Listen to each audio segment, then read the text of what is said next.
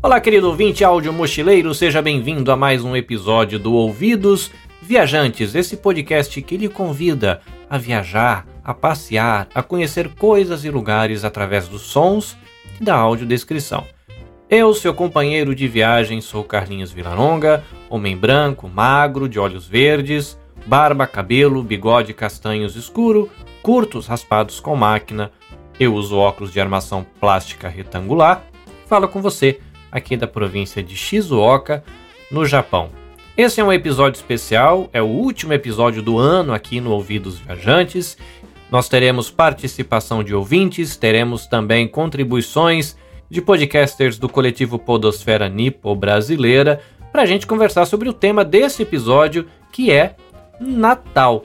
Então fica aqui o meu incentivo para você ajustar direitinho o seu foninho de ouvido e o seu volume e bora pro episódio.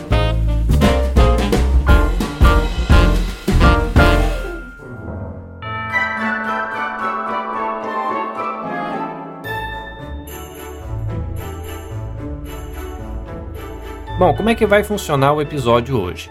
A gente vai começar ouvindo a participação de dois ouvintes, que frase maravilhosa, né? Ouvindo a participação do ouvinte. Mas enfim, nós vamos começar ouvindo a participação de dois ouvintes.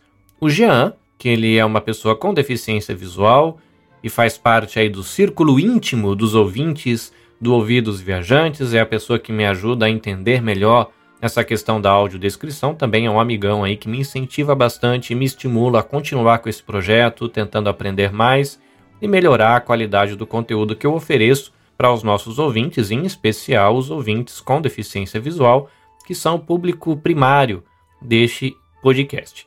A segunda participação vai ser do Léo. O Léo ele é um ouvinte vidente, ele está no Brasil, mas ele faz parte também do coletivo Podosfera Nipo Brasileira, ele é membro de um podcast chamado Dropzilla. O Jean e o Léo, eles vão trazer perguntas sobre como é que nós vivenciamos o Natal aqui no Japão. Para responder a essas perguntas, eu vou dar os meus pitacos, mas a gente vai ter também a participação da Joyce Nakamura do podcast Cotidianices, ela é podcaster, é também aí uma pessoa envolvida com empreendedorismo social com crianças e adolescentes aqui no Japão, e ela é a host do podcast Cotidianices. A gente vai ter também a participação do Everton Tobassi, que também é podcaster, é jornalista, é dançarino, cozinheiro, confeiteiro, mais um monte de coisa, menininho que sabe um montão de coisas legais, e ele é o host do podcast Eto World. Então, o Jean e o Léo, os nossos ouvintes, vão disparar algumas perguntas. A Joyce vai começar dando as considerações dela, depois o Everton faz as considerações dele e eu volto depois dessa turminha para amarrar com os meus pitacos sobre a questão do Natal. Beleza? Preparado? Vamos lá. Ô Carlinhos, bom dia. Bom dia, grupo. Você podia falar como que é aí o Natal no Japão no geral, né? O pessoal enfeita as casas, põe árvore de Natal, é, eles enfeitam as cidades. Eu sei que aí é um país, acho que maioria budista, né? Penso eu, enfim, não é cristão, mas como que é essa questão, o comércio vive esse clima de Natal, vende mais. É outra coisa, uh, como que os cristãos lidam com isso aí? Eles comemoram o Natal aí, ou é mais tímido? Como que funciona tudo isso, né? Numa outra cultura, né? É, a minha questão é essa aí, beleza, meu irmão? É isso aí. Tamo junto aí, gente. Bom fim de semana.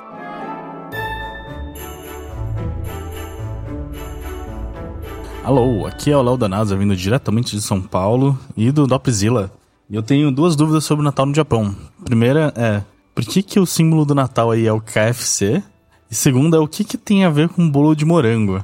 Sinceramente, eu não tenho nenhum contexto dessas coisas, é só coisas que eu ouvi mesmo do pessoal daí comentando, fazendo piada, e eu não tive coragem de perguntar não sobre o backstory. Valeu, Carlinhos. Muito bem, essas foram as nossas perguntas, a pergunta do Jean e a pergunta do Léo. E agora a gente vai para a primeira rodada de respostas com a Joyce e logo em seguida com o Everton.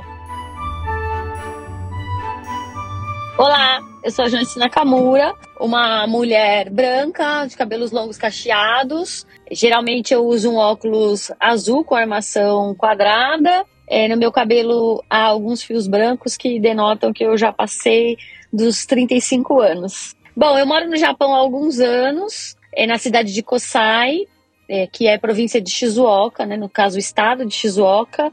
É, para falar sobre assim o Natal aqui no Japão, algo que eu acho inusitado é que eles é como se né, no Brasil a gente tem o hábito de ter folga, ceiar com a família, de fazer algo especial, né? Todo mundo tá, a maior parte das empresas estão em recesso e aqui no Japão não há esse recesso como no Brasil. Geralmente as pessoas passam trabalhando. Alguns restaurantes oferecem sim é, comidas especiais, é, uns assados diferentões, no entanto, não é, é tão celebrado quanto no Brasil, né? Inclusive, acredito também por não ser um país de maioria cristã, eles não celebram, né, o nascimento de Jesus Cristo. Acho que é isso que me chama mais atenção, assim, o fato de que eles não não têm essa esse recesso, né, no Natal. E é isso. Espero que todos estejam bem. Desejo que tenham um ótimo Natal e um próspero ano novo. Um beijo. Olá pessoal, para quem não me conhece, meu nome é Everton Tobassi, eu sou jornalista, eu moro no Japão há 20, quase 21 anos já. Agora em janeiro vai é, fazer 21 anos. É, então já tem 20 anos, 20 natais, né, que eu passo aqui na Terra do Sol Nascente. Quer dizer, algumas eu viajei, então, é, descontando aí, mas pelo menos uns 17 natais eu passei aqui na Terra do Sol Nascente.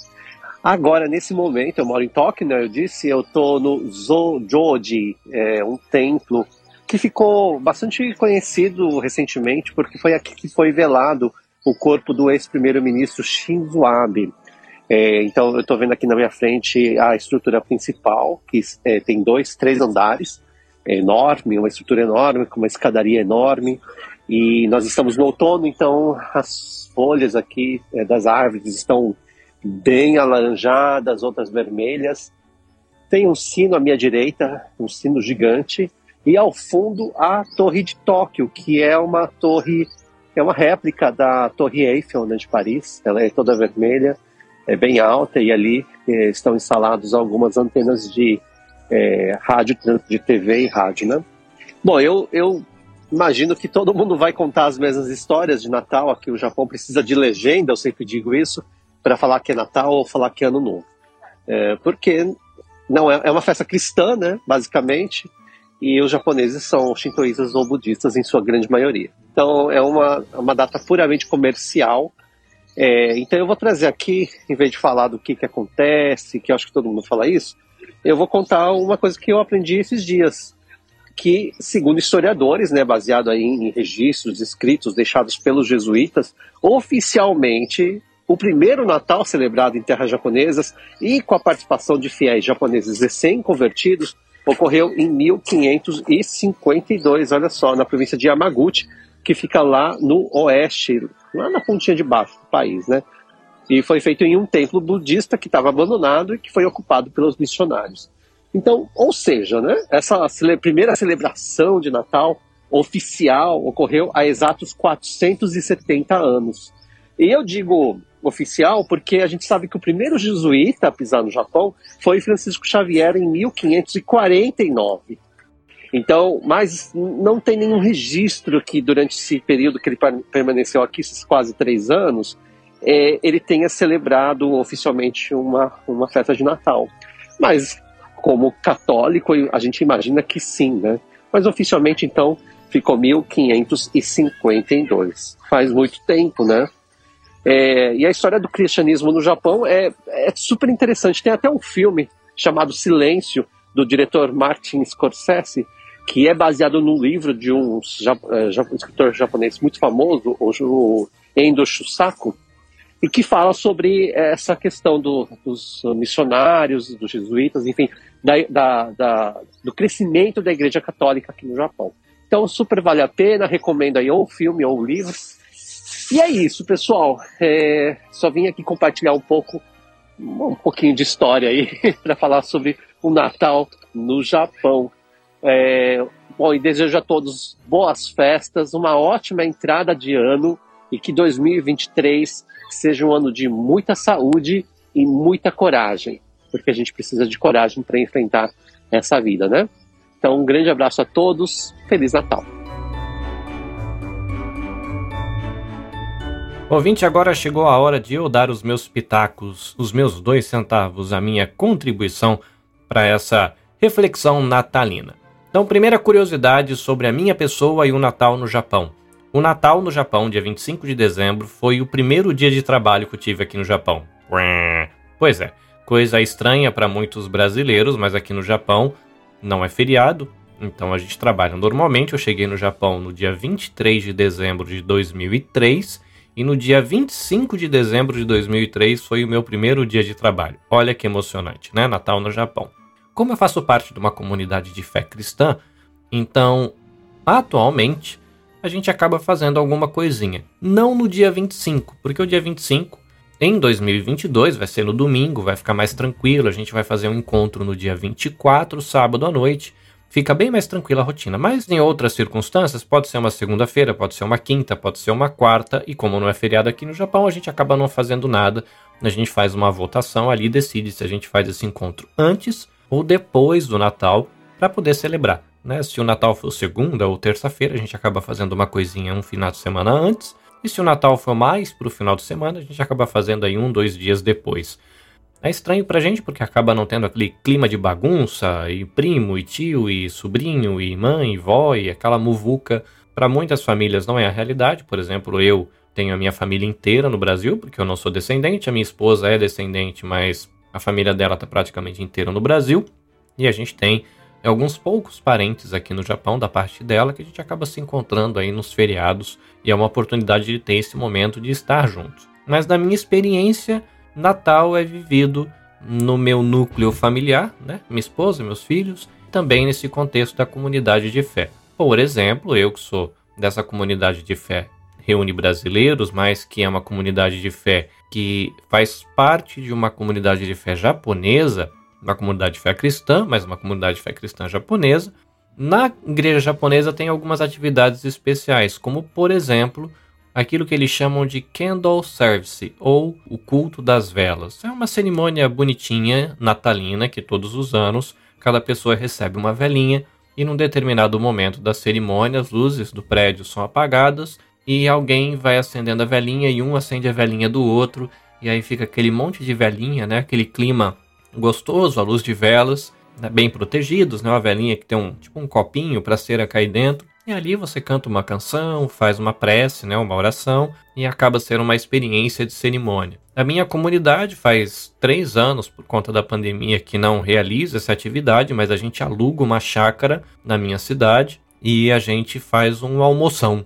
Né? A gente reúne a galera para uma cerimônia religiosa na manhã e logo depois a gente faz a nossa ceia de Natal, mais um almoção de Natal, porque muita gente não tem família aqui no Japão, então acaba sendo um familhão adotivo. É assim que a gente experimenta o Natal. O Léo ele perguntou sobre a questão do Kentucky. Kentucky é o nome de uma loja de rede, como se fosse um McDonald's, mas é uma loja de rede especializada em venda de frango frito. Mas não é peito de frango, apesar que tem né, o que a gente chama aqui de karaguê, que são esses bolinhos de frango frito, né, pedacinhos de frango frito, empanados e fritos, mas a gente tem aqui a coxa e a sobrecoxa assada.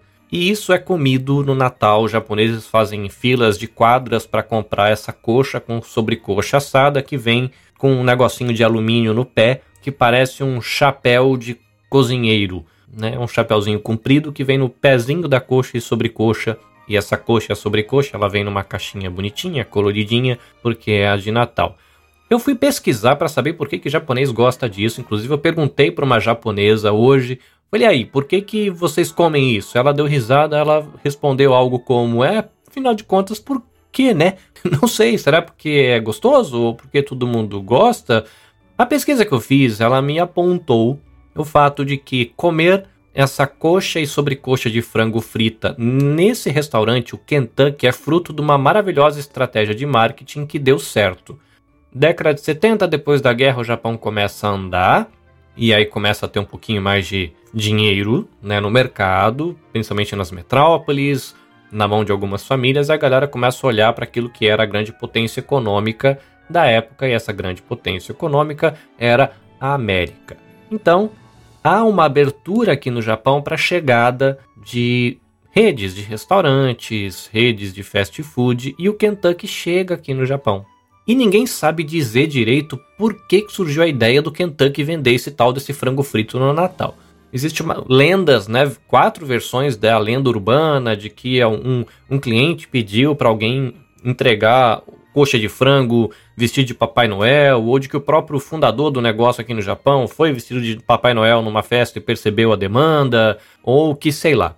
Mas o que todo mundo sabe é de que ele fez uma grande campanha de marketing no Japão, dizendo Christmas Niwa Kentucky, que traduzindo seria no Natal, Kentucky. Então no Natal você vai comer frango frito. E esse negócio pegou. Como o Natal é uma festa ocidental, né, como a Joyce disse, o próprio Everton reforçou isso, de que precisa de legenda, né, pra gente fazer Natal aqui no Japão.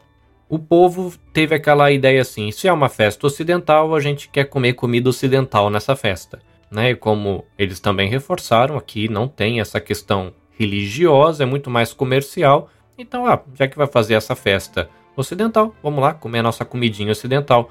E aí entra o tal do frango frito do Kentucky, onde todo mundo faz fila para pegar as caixinhas de karaguê, que são esses pedaços de frango frito, e essa coxa e sobrecoxa assada, que é o especial de Natal, uma coisa para substituir o peru, né, ou tender ou qualquer coisa nessa linha, que antigamente, né, década de 70 para 80, seria muito difícil de achar, agora é um pouco mais fácil. Mas a galera comia isso e era falou, oh, estamos comendo comida ocidental, ainda que seja meio mentira, né? Porque ninguém come coxa e sobrecoxa nem na América, que seria referência, nem no Brasil, nem na Europa, mas acabou ficando com uma tradição dessa cópia ilegítima do, do, da ceia especial de Natal do Ocidente. E nas casas mais ricas era considerado um negócio meio chique comer bolo de chantilly com morango que isso combinava com o Natal porque é um tipo de doce que ele não é típico do Japão. É também um tipo de doce, né, uma comida que é aí mais ocidental. Como é esse bolo? Esse bolo, ele é redondo, e não imagine aqueles bolos de casamento do Brasil gigantescos que você consegue abraçar, mas é um bolinho pequeno. Aí depende, pode ser um bolinho de 15 centímetros de diâmetro, de 18, de 21, de 23, de 28, vai depender da sua encomenda. Mas o que, que ele tem? Ele é uma massa de bolo branquinha, uma base, e aí eles colocam morangos fatiados, enche de chantilly, coloca mais um pedaço dessa base, chantilly, morangos, chantilly, base, morango, chantilly, base. Mor... É, esse é o maravilhoso bolo de Natal. Aí eles cobrem de chantilly a volta inteira, a parte de cima, e aí faz a decoração. Coloca mais morangos, faz uns desenhinhos com o chantilly é um bolinho pequeno, talvez tamanho de um prato no Brasil, onde cada um recebe um pedacinho desse bolo. Quando você corta ele, visualmente ele é bonito, porque tem morango no topo, com essas decorações, né, como fosse uma renda, ou dependendo né, do qual é o desenho que alguém colocou lá em cima, você vai ter morango, aí você enxerga as camadas de chantilly, massa, morango com chantilly, massa, morango com chantilly, massa e acabou o bolo e esse é o bolo de Natal. E aí ficou uma tradição, né? Quando chega nessa época de Natal, você vai para as lojas, você vai para as farmácias, você vai para os shoppings, toda a decoração de Natal, tocando hinos de Natal em inglês, trocando músicas. Algumas lojas têm Papai Noel, alguns japoneses colocam luzinhas na casa, restaurantes é mais comum você ter algumas luzinhas. É, esse ano a gente está sentindo que está meio triste o ambiente, talvez porque a gente está aí na ressaca da pandemia, a luz elétrica está caro, o gás está caro, o dólar está muito caro para gente, então acho que a galera está segurando a mão para ficar gastando dinheiro com luzinha e depois deixar esse negócio piscando a noite inteira e gastando energia elétrica, está bem caro. Então a gente tem sentido que a cidade está meio apagada esse ano, mas num momento normal você vai ouvir músicas natalinas que são tão próximas da nossa realidade, apesar que você não vai ouvir nada em português, serão músicas natalinas é, mais conectadas com o Natal americano, né? Aquelas, aquelas músicas natalinas que a gente ouve, né? Nos filmes de Natal, é isso que você vai ouvir nas lojas aqui. Vai ter as decorações, luzinhas, troca de presente. Uma curiosidade, né, que chama muito a atenção da gente brasileiro, dia 24, a véspera do Natal, né, o Christmas Eve, é dia de ir pro motel. Quase como um dia dos namorados do Natal aqui no Japão. Então é o dia que o pessoal fala que todos os motéis estão lotados porque a galera tira para ir pro motel. É um dia especial né, tem uma aura aí de Dia dos Namorados na véspera do Natal e a galera vai para o motel, troca presente, assim como se troca presente no Dia dos Namorados, que aqui é o Valentine Day, né, assim como a América e alguns outros países, né, diferente do Brasil, inclusive é uma data diferente a gente fala disso num outro momento, mas eles conectam, né, esse quase um segundo dia dos namorados no ano, a galera vai para o motel no dia 24 e come o karaguê, né, esse pedaço de frango frito ou essa coxa e sobrecoxa do Kentucky e passa numa loja de conveniência ou encomenda no mercado esses bolinhos de Natal e assim se celebra o Natal aqui no Japão. Para nós brasileiros é um pouco triste, né? A gente sente muita falta da bagunça, é um tempo onde a galera fica meio depressiva aqui no Japão, apesar de no Brasil, Natal e Ano Novo tem muito desse sentimento de alegria, de prazer, de festa. Aqui no Japão a gente está longe de todo mundo, não é feriado no Natal, no Ano Novo não tem fogos, não tem bagunça, não tem galera na rua. Tirando alguns lugares, alguns eventos, mas não é muvuca igual no Brasil, o povo buzinando e fogos de artifício, não tem isso aqui. Então acaba trazendo um pouco de ar de pesar, de tristeza, reforça a sensação de distância que a gente está da nossa terra, dos nossos queridos, dos nossos amigos, da nossa história. Mas no Japão a gente acaba fazendo novos amigos e acaba tendo aí essa família postiça que ajuda a fazer aquele quentinho no coração e fazer a gente feliz. Eu espero que no decorrer do episódio você tenha encontrado algumas respostas para suas curiosidades. Possivelmente uma coisinha ou outra ficou de fora. Convido você a entrar em contato comigo, seja pelo WhatsApp, pelo Telegram ou pelo Instagram, Twitter também, para a gente poder esticar essa prosa caso você tenha ficado com alguma curiosidade, queira deixar um comentário ou qualquer coisa nesse sentido. Tá bom? Se quiser entrar em contato, arroba no Instagram, no Twitter, arroba. Você pode entrar em contato e você pede né, o link de acesso para o grupo do WhatsApp, caso você queira, e ali eu e a nossa pequena comunidade de ouvintes temos trocado experiências e batido papo, enfim, é mais ou menos isso, tá bom? Eu quero agradecer ao Jean, eu quero agradecer ao Arthur, que ele mandou também perguntas em texto, quero agradecer a participação do Léo, da Joyce, do Everton. Primeira vez que eu trago convidados aqui no Ouvidos Viajantes. Se você gostou, diz pra gente aí através das redes sociais. Se você achou esquisito, também compartilha aí através das redes sociais. Esse é um episódio que a gente não conheceu lugares no sentido de fazer uma tomada externa.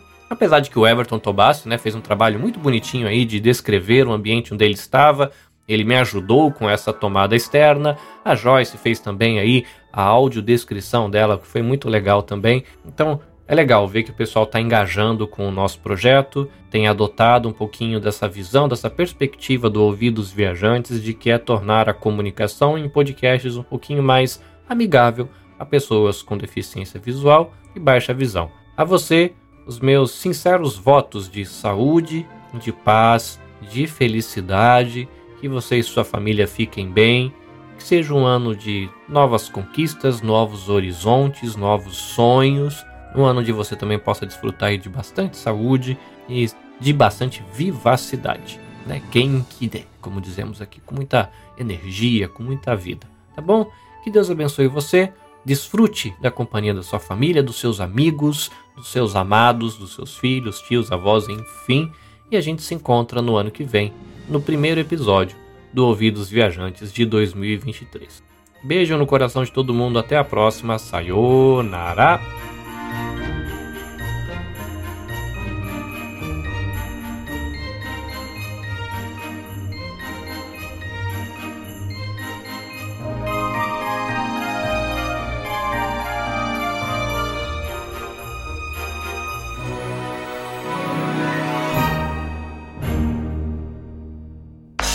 Este episódio foi editado pelo Nabecast. Saiba mais em www.nabecast.jp. Nabecast, conectando pessoas, desenvolvendo amizades, construindo parcerias e compartilhando vida através de podcasts.